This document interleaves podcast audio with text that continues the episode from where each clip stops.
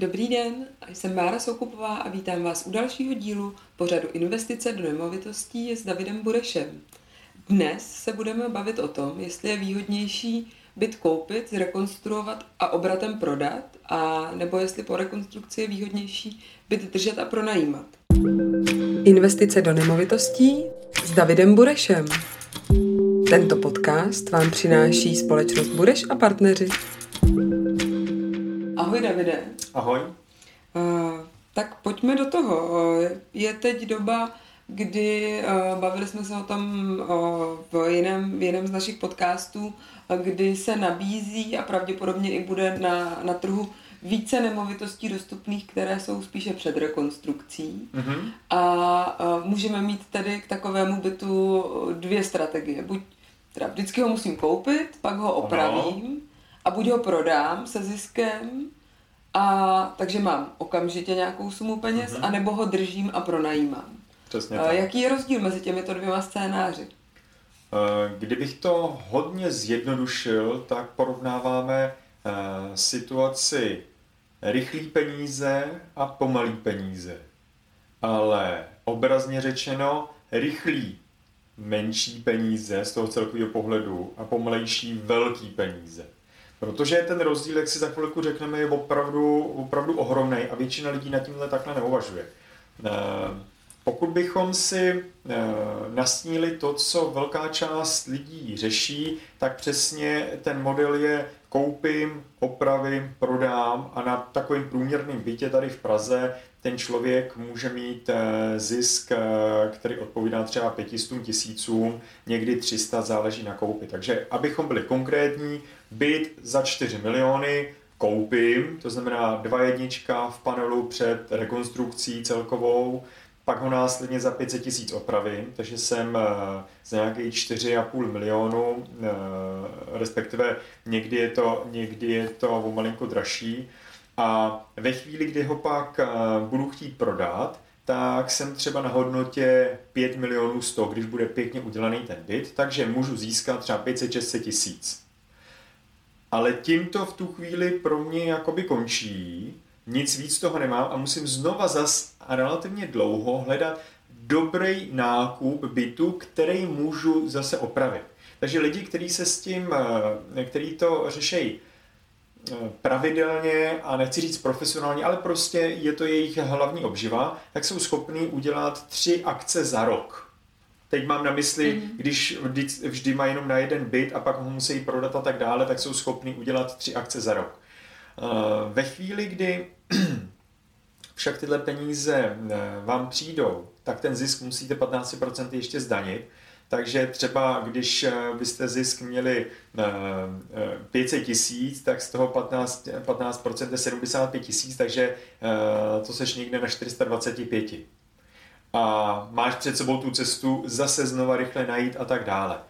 Proti tomu vedle můžeme mít uh, tu variantu, že koupím, opravím, pronajmu a dlouhodobě držím. A my v té metodě, metodě, kterou doporučujeme, takzvaná BRRR, tak tam ještě to máme o jeden bod navýšený. Koupím za hotový, abych mohl vyjednávat a abych to mohl koupit rychle. Eh, pak následně ho opravím, pak ho pronajmu, pak požádám teprve o úvěr, to znamená tenhle ten hezký a pronajatý byt teprve ukazuju tomu odhadci v bance, který mi udělá větší odhad a za druhými je schopná část bank akceptovat už i ty příjmy eh, z toho pronájmu, který tam v tu chvíli eh, běží. Takže já jsem schopný eh, v ten moment z toho třeba vytáhnout 90% z toho aktuálního, z té aktuální hodnoty.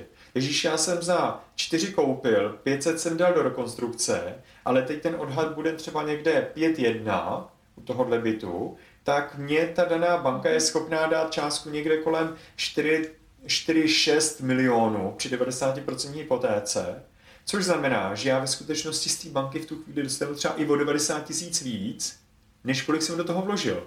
Takže já můžu vlastně, já jsem si jako tak v hlavě stavěla scénář, že třeba by se mohla ta varianta s tím prodejem vyplatit nebo hodit v situaci, kdy se třeba snažím nakumulovat peníze, abych mohla mm-hmm. těch bytů mít víc. Ale vlastně ani to není pravda, protože ty jsi schopen tímhle refinancováním vlastně tvořit to portfolio a nemusíš ty byty prodávat.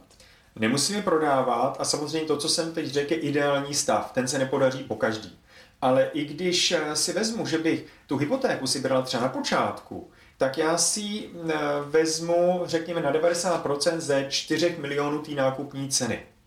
A když se pak dělá rekonstrukce, tak ano, můžu si vzít i na rekonstrukci, takže banka mi tam o něco taky zvýší odhad, ale když dělá banka cenu současnou a cenu budoucí po rekonstrukci, tak ta cena budoucí nebude tak vysoká. Rozhodně je to horší varianta, než když udělám odhad na kompletní hotovou jednotku, navíc ještě s podnájemníkem. Hmm. To znamená, že ve chvíli, kdy udělám tuto správnou cestu, že ten úvěr beru až o něco později, tak já v ten moment se dostanu do situace, že buď v tom eh, ne, nemám vložený žádný peníze, anebo jenom relativně malou část oproti tomu, kdybych ten úvěr bral hned na počátku. No a ve chvíli, kdy já pak eh, tu nemovitost, ve který vlastně nemám žádný kapitál, svůj vlastní, ten se mi všechno vrátil na účet a já můžu jít a koupit klidně další nemovitost, tak já ve chvíli, kdy eh, si vezmu, že ho začnu pronajímat, řekněme, že ho eh, nechám pronajímat skrze agenturu někoho, jako jsme my, kdo se o všechno postará, nechci s tím mít žádný starosti, měl bych z toho standardní příjem někde kolem 15 tisíc, plus poplatky, takže po odečtu nějakých většinou 15%, který si nechává agentura, tak je to někde kolem 13 tisíc, který mi budou chodit na účet.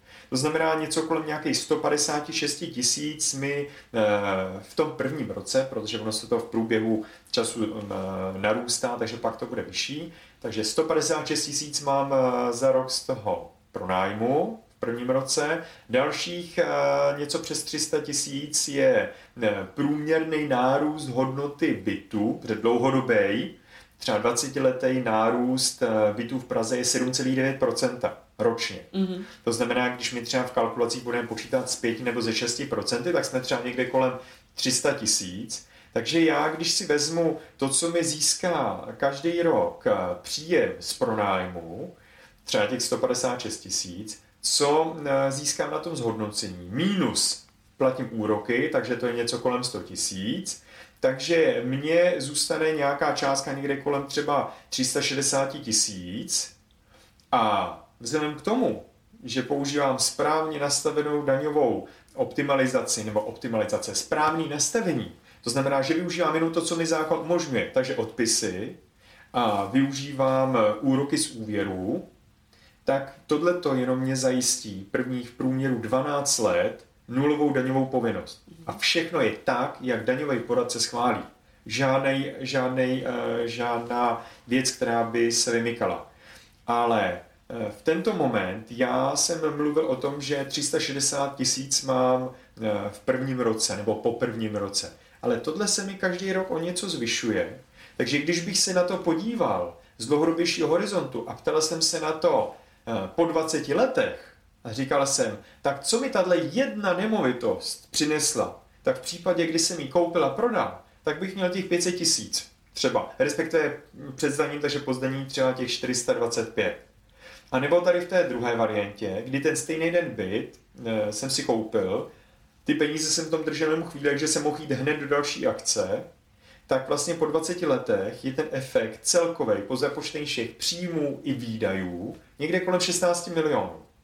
A 16 milionů je relativně velká částka. Teď si vezměme, že tohleto já bych teoreticky mohl dělat na druhý, třetí, čtvrtý, pátý nemovitosti. A takhle si pěkně nechat rozrůstat to portfolio. To znamená, ano, každýho pak zastaví něco, eh, jako třeba bonita, nebo nějaký další věci, nebo realitní hypotéka na trhu a tak dále, ale jenom tím chci říct, že jsem schopný těch nemovitostí postupně nakumulovat třeba 5, 7, oproti tomu, když to budu jenom e, prodávat, dostanu vždy 500 tisíc, který nějakým způsobem e, postupně člověk postupně člověk utratí za běžní provozní věci, protože nejsou investovaný mm-hmm. a bude to jako běžný zaměstnání. Uh, je teda určitý moment, kdy kdy pro mě může být ta varianta koupit, opravit a prodat vhodná? Je nějaká situace, kdy eh, bys doporučil tuhle variantu oproti té uh, koupit, opravit a držet? Uh, Tahle ta varianta je určitě vhodná ve chvíli, kdy potřebuješ si vydělat nějaký peníze, takzvaně rychlý peníze na to, aby si mohla přijít do té druhé varianty. Mm-hmm. Takže na tom, když eh, v prvopočátku lidi začínají a nemají dostatek kapitálu, tak přesně začnu s malým bytem někde na předměstí a udělám to tímhle způsobem. Pak půjdu do většího a většího, většího a postupně můžu vlastně si rychlejš přivydělávat na to, abych měl základní balík, balík peněz, na to, abych mohl dlouhodobě investovat už to, co jsem říkal. Je to cesta, která je rychlejší, než pokud budu čekat, až si na to ušetřím. Mm. Takže můžu si ten začátek podstatně zrychlit. Super, super, děkuji moc. Uh, takže uh, držet, držet byty dlouhodobě určitě přináší, uh, pokud m- chci být jak my říkáme, budoucí rent, nebo pokud se cítím budoucím rentiérem, chci být ano. rentiér, tak se mi vyplatí tvořit si portfolio těch bytů, které držím. Rozhodně se to vyplácí, protože postupně já budu ten dluh, který se mi zmenšuje, tak mi ho vlastně ten nájemník, respektive podnájemník splácí. Ale ten dluh je v tom čase pořád menší a menší, zatímco nájmy poměrově, eh, jak rostou a roste hodnota nemovitosti, tak eh, v ten moment začínám eh, postupem času překlápět a překlápět to do pozice, kdy mi z té nemovitosti začíná chodit více a více. Takže když to vezmu, tak eh, my eh, třeba v těch modelech, který řešíme s našimi klienty, tak jsme schopni z jedné nemovitosti už třeba po 15 letech získávat nějakou rentu. A eh, podle toho, co je to za typ nemovitosti, se můžeme bavit o tom, že se nechá třeba po 15 až 20 letech dostat ke 20-30 tisícům z jedné nemovitosti. Takže když já si jich takhle vybuduju pět, tak jsem v situaci, kdy můžu mít třeba 100-150 tisíc rentů a všechno běží dál. To znamená, že hlavně eh, když se inflací znehodnocují eh, mzdy, ve většině případů eh, je to dost dramatický, tak tady mám jistotu, že mi tenhle ten příjem z nemovitostí dlouhodobě roste rychleji než, než inflace a já ve chvíli, kdy třeba v 30. roce splatím úplně ty hypotéky, tak uh, mám vlastně nekonečnou rentu. Uh, a předpokládám, nebo vím, tohle je vlastně věc, kterou ty řešíš se svými klienty. Když ano. já k tobě přijdu a řeknu, Davide, já bych chtěla za 30 let mít příjem alespoň 100 tisíc měsíčně, uh-huh. Tak uh, vlastně my se domluvíme, kolik já těch bytů potřebuju uh, mít. Přesně tak a budeme vymýšlet společně cestu, jak se k ním postupně dostat. Přesně tak, Pokud protože... tady nemám rovnou několik milionů. Protože volů. pro mě, eh, pro mě v tenhle ten eh, moment jsou důležitý dva údaje. Kdy, takže ty mi třeba řekneš za 20 let, a kolik. To znamená, řekneš mi třeba 100 tisíc. A já v tu chvíli jsem schopný přesně dopočítat zpětně, kolik na to potřebuju těch jednotek, těch bytů, abych tohle to mohl splnit. A když mi vyjde, že potřebuješ třeba pět bytů, a my spočítáme, jakou máš aktuální bonitu a budeme mít třeba na tři byty v tuhle chvíli, tak tři byty koupíme teď, letos, ale budeme pracovat na tom, abychom co nejdříve mohli dokoupit ten čtvrtý a ten pátý. Takže my třeba můžeme ty příjmy z pronájmu, které jsou z těch prvních třech nemovitostí, eh, po relativně krátkém čase započítat už do té bonity, takže můžeme za půl roku začít pracovat na tom čtvrtém bytě. Mm. A tím pádem postupně dá dohromady to, co ty potřebuješ. Protože, jak jsem říkal už mnohokrát, tvůj největší nepřítel je čas. Takže čím dřív začneš a začneš tyhle ty věci dávat dohromady, tím dříve se přiblížíš té e, cílové metě, té rentě, kterou ty chceš. A pak už v čase jenom můžeme sledovat, jestli ty nemovitosti rostou rychlejš nebo pomalejš, to znamená, jestli tam budeš o něco dřív nebo pomalejš, nebo později.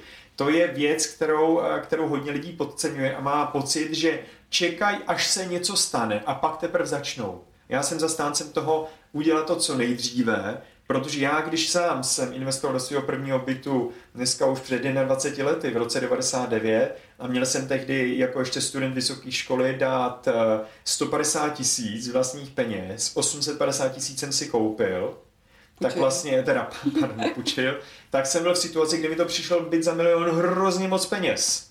Jo? A z dnešního pohledu si říkám, proč jsem ji nekoupil víc protože ten stejný byt má dneska po cirka 20 letech má hodnotu 5,5 milionu a další více jak 3 miliony jsem získal za tu dobu na nájmu. To znamená, kdyby člověk tenkrát jich koupil víc, tak ten čas mu nejenom splatil dluh, ale ohromným způsobem navýšil hodnotu toho majetku. Super, děkuji moc, Davide. My jsme si dnes povídali o tom, proč je výhodnější eh, byt koupit, zrekonstruovat a držet a jak si vybudovat eh, správnou strategii, aby eh, z nás mohli být rentiéři. Děkujeme, že nás sledujete na YouTube nebo posloucháte přes Spotify, Apple Podcasts nebo Google a prosíme vás o komentáře, co byste od nás chtěli slyšet v dalších dílech. Budeme, vám, eh, budeme také moc rádi za hodnocení a těšíme se příště na viděnou. Díky Davide. Díky. thank you